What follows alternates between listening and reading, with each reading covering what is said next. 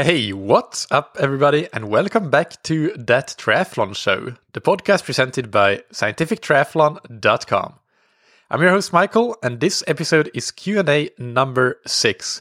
Just as a reminder, if you don't know how to get uh, questions sent into the podcast and get them answered, just send it to me on email, michael at scientifictriathlon.com, and that's Michael with a K, or you can send them to me directly on Facebook. I have a Facebook Messenger widget on my website, scientifictriathlon.com.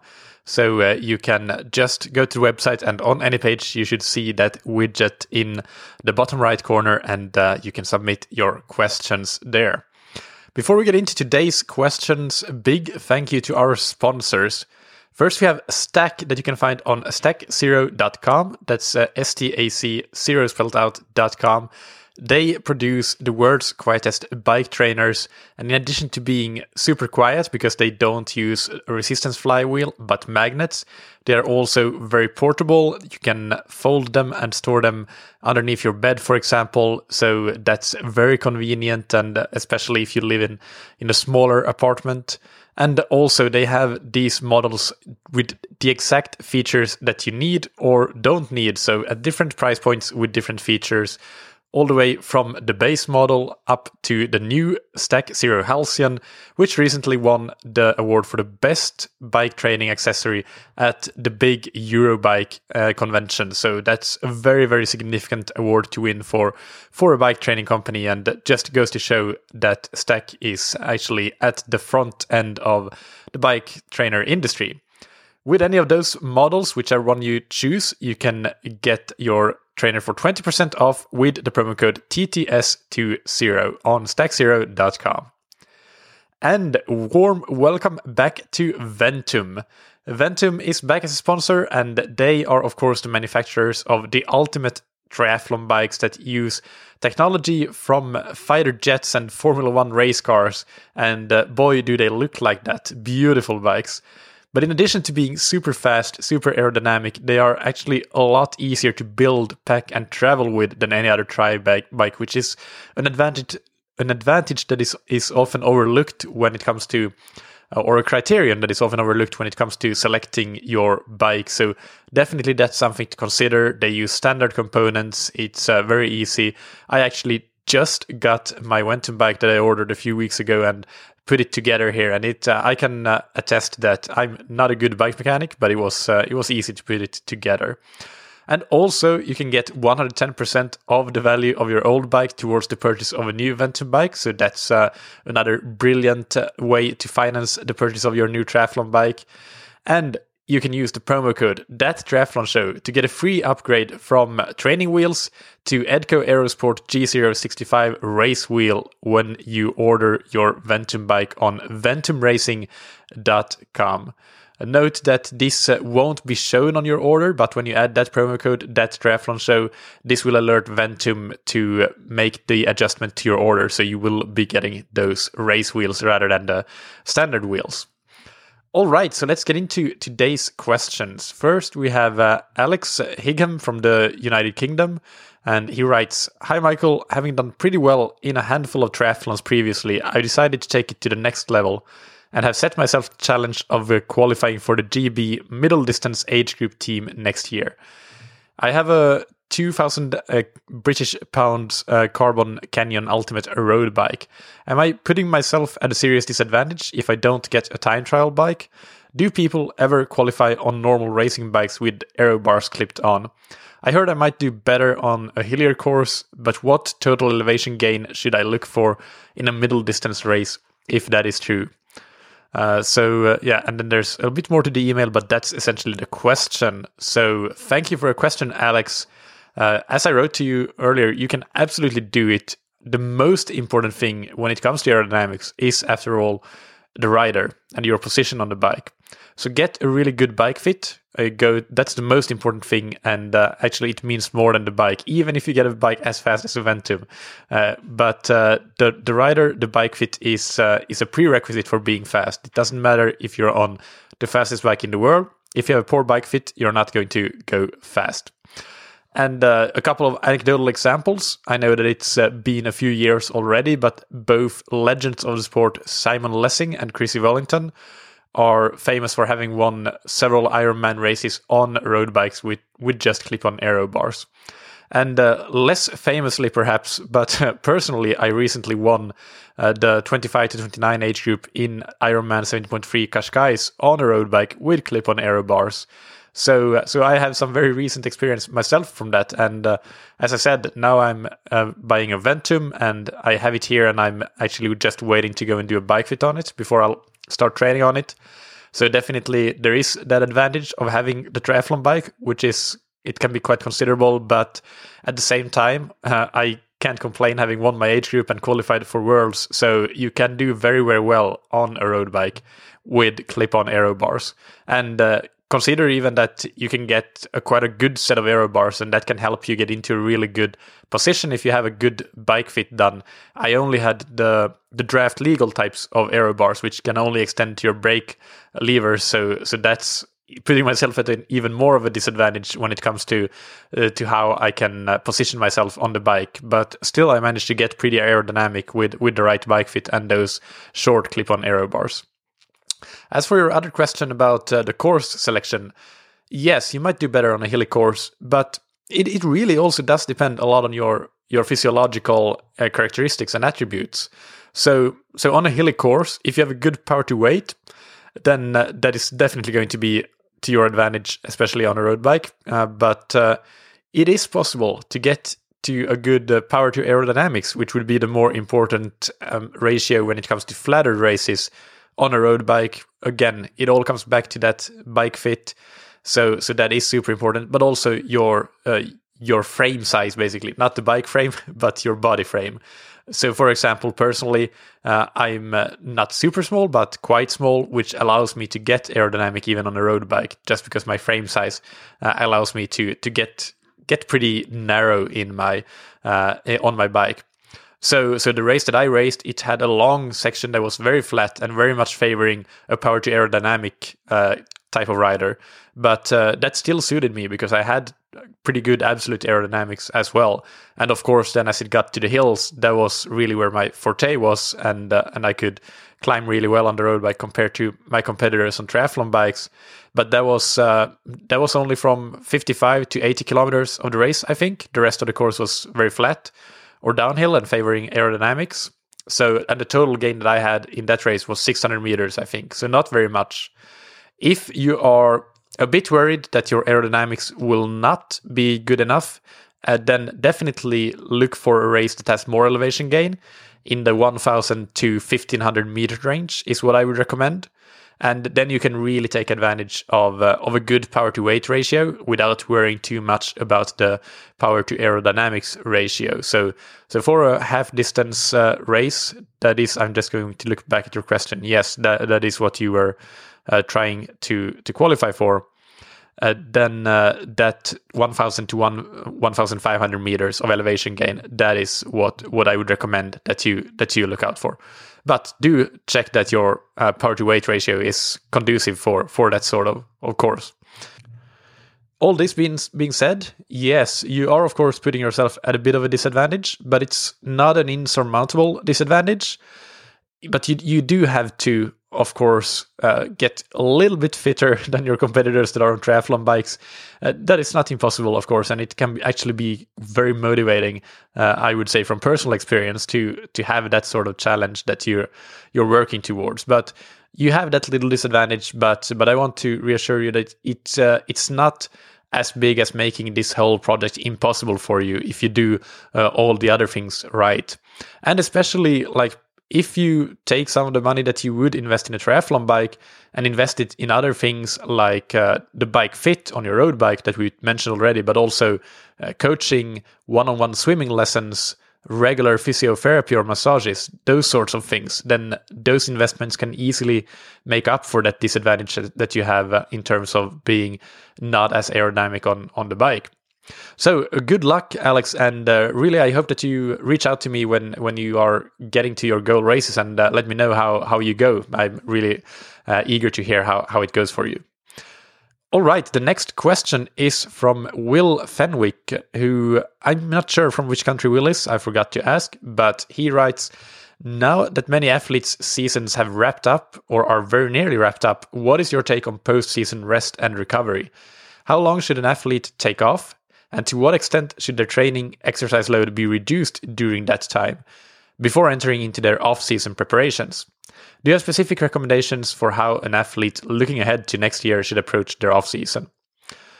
This is another very great and very timely question. So, uh, first of all, uh, some related listening. Last week's Q&A, Q&A number 5 that was on the 25th of October. In that uh, episode I discussed how to approach that off-season training. So so after you get out of your post-season break essentially you would get into off-season training. And i discussed that in in that episode so i'll link to the q&a number five where i do do discuss that in the episode description of this q&a q&a number six. So here let's uh, focus on the question of how long you should take off and to what extent your exercise training load should be reduced during that time so first here a big big big disclaimer as usual it depends and it's very individual uh, in many cases, though, there there are some rule of thumbs that you can follow. First, I would say that the more and the harder that you train over the course of the year, the harder you need to recover in the off season. Meaning, uh, not meaning that you should train during your your rest, but actually that you need to take some serious time off and uh, make sure that you actually rest up really really well. On the other end of the extreme, another example would be like let's use a non triathlete, somebody who's just exercising like for example jogging three times per week. Do they need to take time off? Do they need to have an off season or post season break? No they don't. They can do that year round no problem. And uh, and that's what uh, they should do because you everybody every human being should exercise a few times uh, per week or ideally uh, a little bit every day so so those are some things to consider how much have you been training and how hard have you been training over the course of the year but in addition to the actual physical training that you do and have done, you also need to consider the mental toll that it takes on you. So, for example, a very seasoned triathlete might be able to train 15 hours per week, and that may not be too much, neither phys- physically or mentally. So, they'll be fine with a short ish post season break and be completely ready, both mentally and physically, to get going again after that short break. Let's call it, let's call it two weeks of uh, either complete rest or non-structured training. I'll get into this later. But so, on the other hand, somebody who's training, let's say, eight hours per week, but they have stepped it up from training only five, or five hours per week the previous year, they have a serious increase in training load from one year to the next. And they may need, not necessarily physically, uh, because if they have done this sort of training uh, year round, they should be ready to get physically prepared in the same amount of time that that 15 hour athlete. But mentally they have started training a lot more probably gotten quite a bit more serious about their training as well so they may need more rest to really be mentally fresh and uh, and be full of motivation and eagerness to get going and get training again. So that is also very important to take into consideration. We're not just talking about the the physical uh, recovery, but also the mental recovery and uh, regaining that eagerness to train again. So really, I sh- think that you should take a break from all structured training uh, for as long as you need to. And this is where the individual aspect comes into play. Uh, as long as you need to may vary a lot, but you should feel fully recovered physically and you should also feel fully recovered mentally. And I also would say that the first day that you feel, now I really want to go out there and train again, I can't wait, please um, stop this post season break agony. The first day that you feel that, that you think that, wait for two more days with no structured training and then you get back to training to make sure that you really have an abundance of mojo to get going training. So I know that I haven't really answered your question yet because I always think it's important to give examples and give some specifics. So here are some specific examples that will help you uh, figure this out for yourself. I think that over the course of a year, having at least two weeks with no swim, bike, and run training is uh, is a minimum. I don't think it has to be two consecutive weeks in the postseason necessarily. You might make one of those non swim bike run weeks in a mid season break, for example. If you have a long season, that is a great strategy to do it. So, so that that's something that I might apply with uh, somebody who is training in in America, where and in in parts of America at least, where the weather is good, or in Brazil, where the season is really long. Whereas for somebody training in Finland, where the season is short, or Sweden, then that's a completely different story. They usually would not have. I, actually would say that they have never had uh, under my coaching had a mid-season break, but rather than those two weeks would come at the postseason. But somebody in in California might have. Uh, might have one week as a mid-season break and one or two weeks as a postseason break with absolutely no swimming, biking, and running. In this no swim, bike, and run uh, training block, you can still and should still be moving. You can do a little bit of exercise, but I'll get to that a bit later. Uh, so, so that's uh, the first rule that I think that you should have two weeks in total over the course of the year with no swim, bike, and run training. And it can be more, and this depends on how much you train and how much recovery that you actually need. But in addition to these no swim, bike, and run weeks, I think that your postseason breaks, uh, in general, it should be at least two weeks, but that might be just one week with absolutely no swimming, biking, and running. And uh, the second week might be absolutely no structured training, but you do allow yourself to go for a short jog or a short bike ride if you really feel like it. Nothing long or nothing hard, just feel good exercising. And it can be swimming, biking, and running, or it can be something else. It can be going for a hike, it can be playing football, tennis, beer pong, or some other sport that you happen to like. And by the way, those uh, other uh, just go out for some fun sporting activities. Those you can do as well in the no swim, bike, and run week. You don't have to completely shut down and just lay on the couch. And I don't think that you should do that either. If your last season of the race, uh, your last race of the season is what I meant to say, uh, if that is an Ironman, then things are a bit different. Then, then I do think that you should have at least two weeks of absolutely no swimming, biking, and running. I think it's necessary and possibly followed by two more weeks of no structured, very minimal training. That's because the Ironman just takes so much more out of you, both physically and also mentally. And similarly, if you've had a very long season with a lot of races and a lot of consistent and intense training, then I think the same thing applies with two weeks with no swimming, biking, and running, and one to two weeks of very minimal but optional non structured training. So, for example, here in Portugal, some of my teammates that are aspiring elite athletes have been training and racing at a very high and intense level from from March until the end of October. So it's a very long season, and uh, and I know that they will have more or less a month with uh, with very little in terms of structured training, if anything, any structured training to answer the question of to what extent your training should be reduced during that time and not necessarily be completely shut down. Uh, again, in the non swim, bike, and run weeks, non, no swimming, no biking, and no running.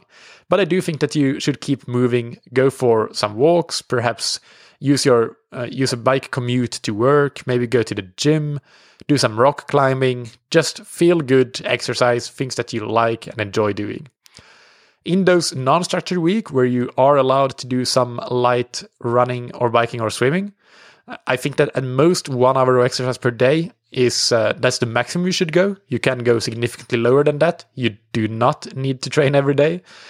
But to give you an example of what uh, might be an appropriate week in that non-structured training week for example something like one swim of 45 minutes two runs of 30 minutes and one bike ride of one hour, and then one to two other exercise modalities that you just do for fun, like the tennis or rock climbing or whatever it is. So something like that might give you an idea, and perhaps add some mobility and core strength if you want to. Uh, and uh, that's about it. I hope it, it answers your question.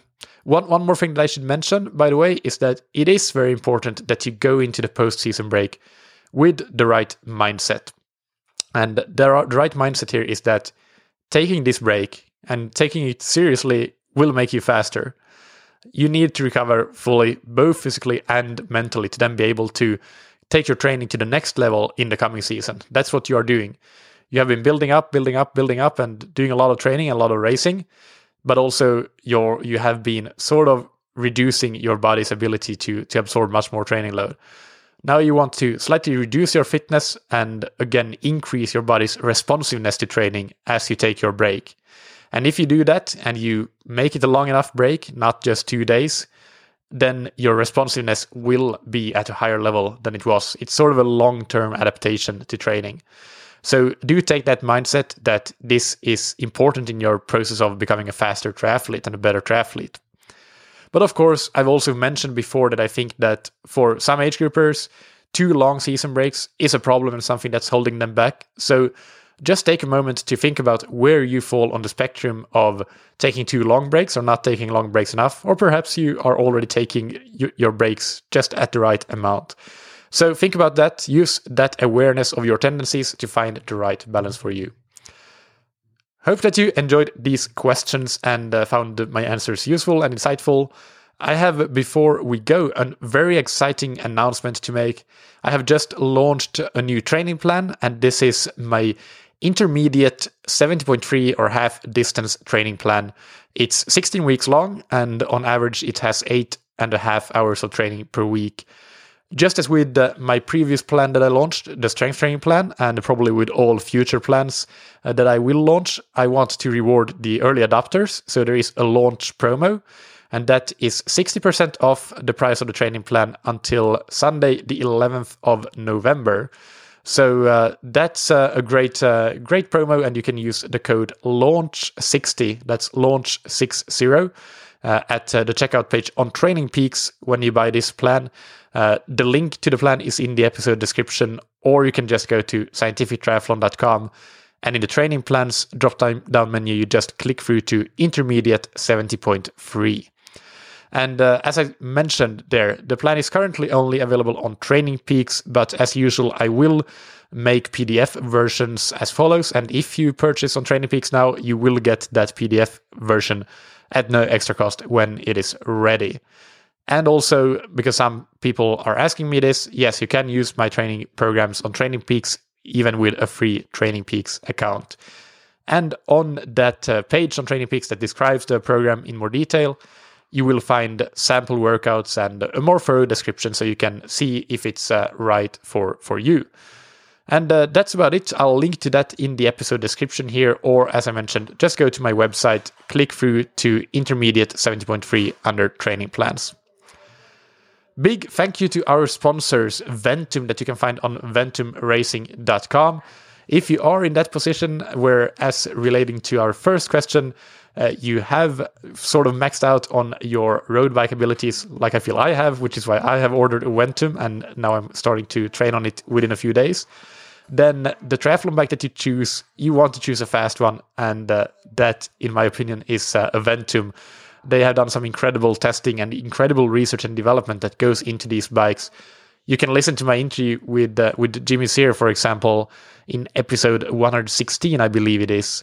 I'll link to it in the episode description as well, where he talks about about how the, the research and development and how they go about developing the Ventum bikes, and it is very impressive. So you can rest assured that it's a very, very, very good bike, and you will not be disappointed with the speed they will bring you.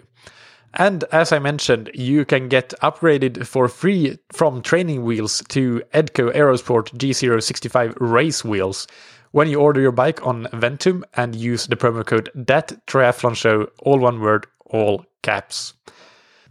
And a big thank you to Stac that you can find on stac0.com. Uh, that's where you can check out the specifications for all the different bike trainer models. All of them are completely silent, all of them are portable and foldable, and for all of them, you can get 20% off your order when you use the promo code TTS20 on stac0.com. Thank you, as always, for listening. Keep training smart and keep loving triathlon.